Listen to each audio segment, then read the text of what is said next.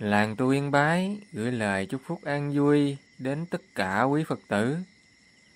Quý vị thân mến, nhiều người ra làng tu Yên Bái.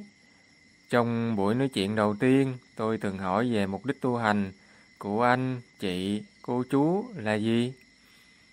Có rất nhiều mục đích khác nhau, nhưng à, chung quy phần lớn hướng về hai mục đích như sau.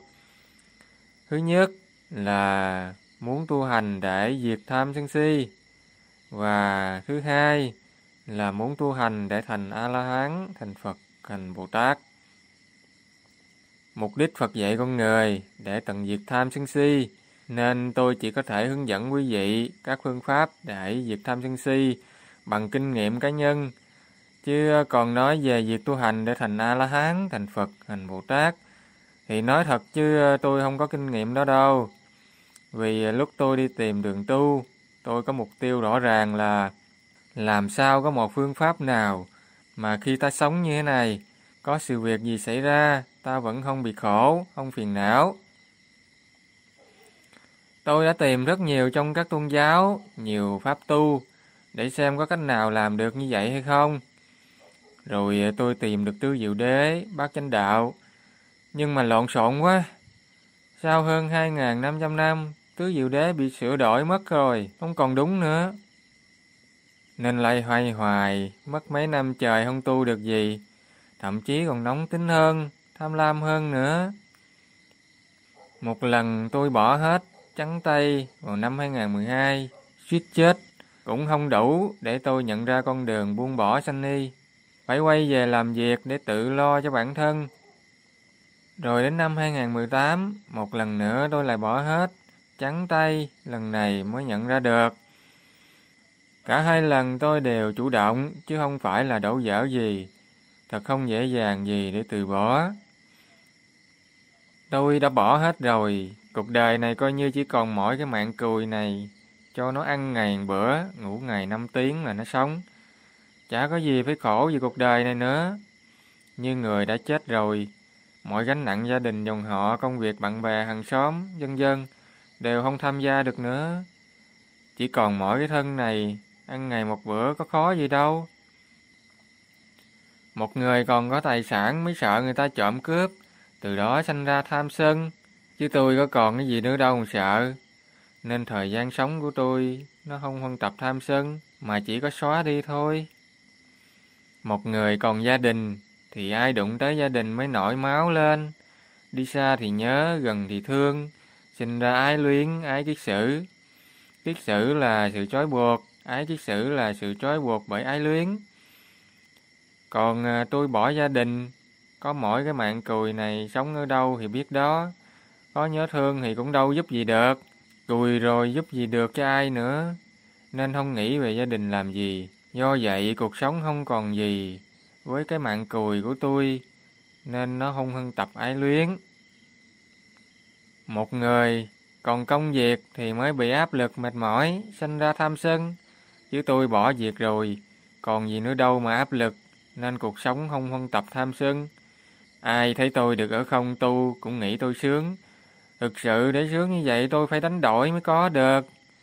Chứ giờ bắt quý vị nghỉ việc rồi bỏ hết như tôi xem. Tâm quý vị nó có chịu không? Rồi gia đình dòng họ anh em hàng xóm nói ra nói vào xem có chịu được không? Bà tôi là đại tá công an, chạy từ thành phố về chửi tôi như tát nước. Rồi người ta đồn đại đủ thứ tùm lum tà la ra hết. Nói tôi không được, họ đi nói cha mẹ chú bác tôi, gây ra áp lực kinh khủng. Mà tôi thấy có còn mỗi cái mạng cười này nên chả quan tâm mấy. Ngày qua ngày, tháng qua tháng, từ từ mọi việc nó êm dần. Lần này nó vẫn sống, một ngày với một bữa cơm vớ vẩn, nó vẫn chưa chết. Một người có cái danh tu sĩ, nên khi Phật tử của mình đi theo người khác, không cung kính mình nữa, thì mới bực, thấy phiền não. Do vậy tạo nên tham sân. Chứ tôi có danh đó đâu. Bởi vậy ai bỏ tôi thì tôi thấy khỏe, đỡ phải vậy, như vậy cũng vui. Còn ai đến với tôi được niềm vui, thì tôi thấy cũng vui, không thấy mệt nhọc gì. Người ta có bỏ đi, có phỉ bán tôi hay là có ở bên cạnh tôi, thì tôi vẫn vui vẻ như vậy, đâu có phân tập tham sân. Cả hai bên tôi đều vui, lý do là vì tôi có mỗi cái mạng cùi không đáng giá này thôi. Chứ không có cái danh tu sĩ hay tiến sĩ gì cả. Cái danh đó chính là cái sanh ni, ôm chấp cái danh thành của ta, thành bản ngã của ta, nên mới bị nó hành cho khổ. Cái gì là sanh ni thì nó mới làm cho mình khổ, chứ nó không phải sanh ni thì nó không khổ đâu. Giải thoát của con đường buông bỏ sanh ni là như vậy, là không còn khổ nữa. Chứ không là con người nghĩ xuống tóc rồi là bỏ hết rồi, là hết sanh ni rồi. Không phải vậy đâu, hết cái này ôm cái khác, ôm nhiều cái khác nữa là đằng khác. Ôm vào cái danh, ôm vào kinh sách, ôm vào chữ nghĩa, ôm vào ý áo. Nên đời vẫn khổ, vẫn sân, vẫn buồn, vẫn phiền não ra. Nếu mà xét bản thân mình còn khổ, còn sân, còn nhiều phiền não, thì đó là bởi vì sanh ni chưa đoạn tận. Chứ còn nếu thực sự đoạn tận sanh ni, thì nó không có khổ, đau, phiền não gì nữa đâu. Đời có gì phải khổ khi ta không còn gì? Còn thì nó mới hành cho khổ chứ. Ai thực sự trắng tay, còn mỗi cái mạng cùi ăn ngày một bữa để sống, thì sẽ thấy được nó không còn gì gọi là khổ nữa cả. Người có nhiều kinh sách, kiến thức trong đầu, nên bị chữ ngu mới cảm thấy tức giận. Có đầy chữ nghĩa, đầy kinh sách mà vẫn tức giận, thì có phải đóng kinh sách chữ nghĩa đó là vô ích không? Nếu nó có ích thì nó phải vui chứ sao nó lại giận. Nếu nó có ích thì nó hết sân chứ sao nó không hết sân. Như thím tôi ngu nhất làng, người ta chửi bà ấy ngu, bà ấy vẫn cười không giận ai. Từ đó tôi thấy như vậy tôi bỏ luôn kinh sách. Mọi kiến thức hiểu biết gì mà không làm tôi hết tham sân si thì tôi coi đó là vô ích. Vì hiếm tôi không tu, không có biết kinh sách gì mà bị người ta chửi vẫn vui, không tức giận. Nên tôi nhận ra sanh y còn là phần vô hình, là kiến thức, là chữ nghĩa, tài năng, là cái danh tiến sĩ, thạc sĩ, giáo sư, vân vân. Còn rất nhiều những thứ vô hình đó nữa. Chính những thứ đó làm ta nghĩ mình giỏi, nên bị người ta chửi ngu mới tức, mà tức thì ngu thật. Do vậy tôi thấy mình trắng tay rồi còn mỗi cái mạng cùi này thôi, nên tôi cũng không tiếc mấy cái kinh sách kiến thức đã học, vì nó không làm tôi hết sân, thì tôi coi là vô ích, nên tôi bỏ. Chứ quý vị bỏ bao nhiêu công để học, để đọc, mà bây giờ bảo bỏ nó tiếc lắm à. Quý vị bỏ xem nó tiếc lắm luôn á. Do từ bỏ như vậy, những sanh ni vô hình này bị biến mất. Không thấy mình là giỏi nữa, còn mỗi cái mạng cùi ăn ngày một bữa thì ngu có sao đâu. Vì thế mà cuộc đời nó không huân thêm tham sân si nữa. Người còn xem cái thân này là của tôi nên bệnh mới sợ. Do vậy huân tập vào tham sân. Tham thì mới sợ, chứ không tham thì đâu sợ đâu. Như tôi trắng tay rồi, còn mỗi cái mạng cùi này, nên nhiều lúc bệnh tôi kệ, chết thì khỏe. Đâu có gì đâu mà phải lo lắng khi Phật nói thân này không phải của tôi. Tôi tin Phật tuyệt đối, nên về sau bệnh tim làm tôi đau. Tôi không những kệ mà còn bảo nó, tốt nhất là hãy đau thêm cho chết luôn cho khỏe. ấy vậy mà nó không đau thêm, thế mới lạ. Đúng là không còn gì, cùi bắp sống thật là thoải mái, giải thoát. Cứ còn gì nó làm mình khổ đó à. Xuống tóc rồi, nghĩ mình hết sanh ni rồi mà vẫn còn khổ thì có nghĩa là vẫn còn cái sanh ni gì đó. Vẫn còn ôm cái gì đó, nó mới khổ. Chứ còn không còn sanh ni, không còn ôm cái gì nữa, nó không có khổ đâu, quý vị. Người còn muốn chứng đạo, thành a la hán thành phật, thành bồ tát thì mới cắm đầu vào tu. Rồi thấy ai không tu thì bực, đi soi mói lỗi người ta.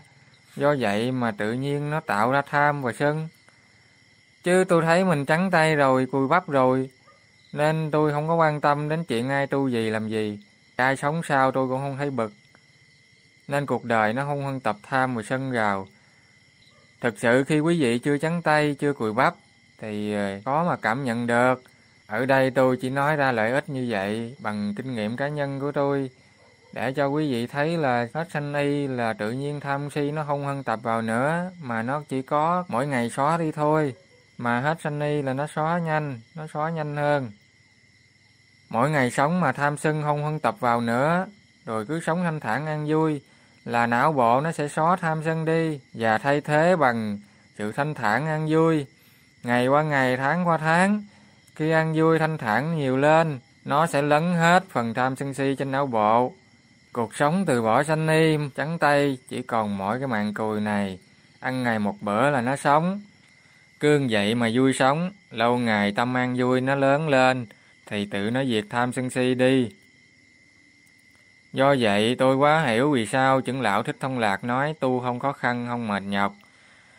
Khó khăn mệt nhọc là vì muốn thành A-la-hán, muốn có thiền định, muốn có tam minh lục thông nên tu khó. Chứ chỉ muốn hết tham si, sống thanh thản thì đâu có khó. Làm người ai cũng làm được.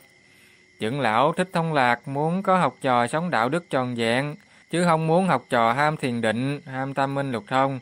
Sách trưởng lão còn ghi lại trong sách Đường về sư Phật tập 6 xuất bản năm 2013, cuối trang 150. Trưởng lão viết như sau: Từ khi tu viện chân như tiếp nhận đệ tử hơn cả trăm người, nam có, nữ có. Thế mà tìm một người có đức hạnh tròn vẹn, lại không có. Dạy đạo đức thì họ không nghe, không thực hành, cứ mê mãi thiền định. Trăm người như một. Đời đã thiếu đạo đức, mà dạy đạo đức thì họ không học, chỉ đi tìm cái siêu việt của thiền định. Nhưng đạo đức không có, thì làm sao có được cái siêu việt của thiền định? Đó, trưởng lão Thích Thông Lạc nói đạo đức không có, thì sao có cái siêu diệt của thiền định. Nên tôi chọn con đường tu trữ vô lượng tâm, đi theo con đường tu học đạo đức, chứ không muốn dính líu gì với thiền định cả. Ôm pháp độc nhất, hãy vô lượng tâm mà tu, cho tròn đạo đức như ý muốn của chừng lão Thích Thông Lạc. Quý vị cứ hỏi tôi chứng thiền định chưa mà giảng ghê vậy? Tôi chỉ trả lời, tôi tu hỷ vô lượng tâm, ôm pháp độc nhất để tu. Sách trưởng lão Thích Thông Lạc không có dạy pháp độc nhất mà chỉ có nói sơ qua. Nên quý vị không hề có một tí thông tin nào về việc tu pháp độc nhất. Và không biết cách thức tu hành như thế nào. Không có tài liệu nào dạy tu hỷ vô lượng tâm. Nên tôi chỉ sống thuận theo tự nhiên, phân tập đạo đức như trưởng lão Thích Thông Lạc muốn. Khi đạo đức tăng lên, tâm cao thượng tăng lên, tự nhiên hiểu được và hoàn thiện hỷ vô lượng tâm. Đúng là học đạo đức thì tự trí nó biết, hàng gì chứng lão thích thông lạc lại khổ công rèn luyện đạo đức cho học trò, vậy mà các trò không học. Trưởng lão muốn học trò rèn đạo đức thì cứ rèn đi. Chỉ có ham quá nên không tin mới không rèn. Mới suốt ngày thiền, thiền, thiền. Tôi không có chút nào quan tâm đến thiền định. Ai ham thiền định như chứng lão Thích Thông Lạc nói ở trên, thì đâu có nghe lời chứng lão đâu. Có đạo đức, tự nhiên có trí tuệ, trạch pháp giác chi, mà nó tu tập đúng, nó hiểu đúng. Trưởng lão Thích Thông Lạc suốt đời khổ vì những người ham thiền định, nên tôi phải biết rút kinh nghiệm, tránh xa những người ham thiền định ra. Ai muốn học tập đạo đức như ước nguyện của trưởng lão, để hết tham sân si, thì tôi chỉ bày Trưởng lão thích thông lạc, khổ một đời vì mấy người ham thiền định rồi, tôi không muốn khổ như ngài đâu. Một người không còn gì, và người đó biết tu, biết sống thanh thản, thì việc tham sân si dễ, không khó khăn, không mệt nhọc như trưởng lão nói. Trưởng lão muốn học trò tròn vẹn đạo đức, thì tôi sẽ học, sẽ tập, sẽ làm, vì tôi tôn kính Ngài. Còn ai không tôn kính trưởng lão thì cứ tiếp tục mơ về thiền định, đâu có sao. Ai tham thì người đó cực thôi, chứ tôi đâu có cực cái gì đâu. Thiền định là một sanh ni vô hình, do vậy ai ham nó thì sẽ bị nó hành cho khổ. Ai khổ vì thiền định chứ tôi không có dạy gì. Còn à, quý vị nào muốn tìm hiểu về pháp độc nhất hỷ vô đường tâm thì có thể mở sách Chứng lão thích thông lạc, người Phật tử cần biết Tập 3, Nhà xuất bản tôn giáo năm 2011, từ trang 93 đến trang 110. Quý vị tìm chỗ hỷ vô lượng tâm đọc thì sẽ có một ít thông tin. Chứng lão chỉ viết có một ít thôi chứ không có dạy tu như thế nào. Quý vị đọc một ít thông tin đó cũng có thể hiểu được vì sao người ta không qua thiền định, vẫn có tuệ giải thoát. Kính chúc mọi điều an lành đến tất cả quý Phật tử.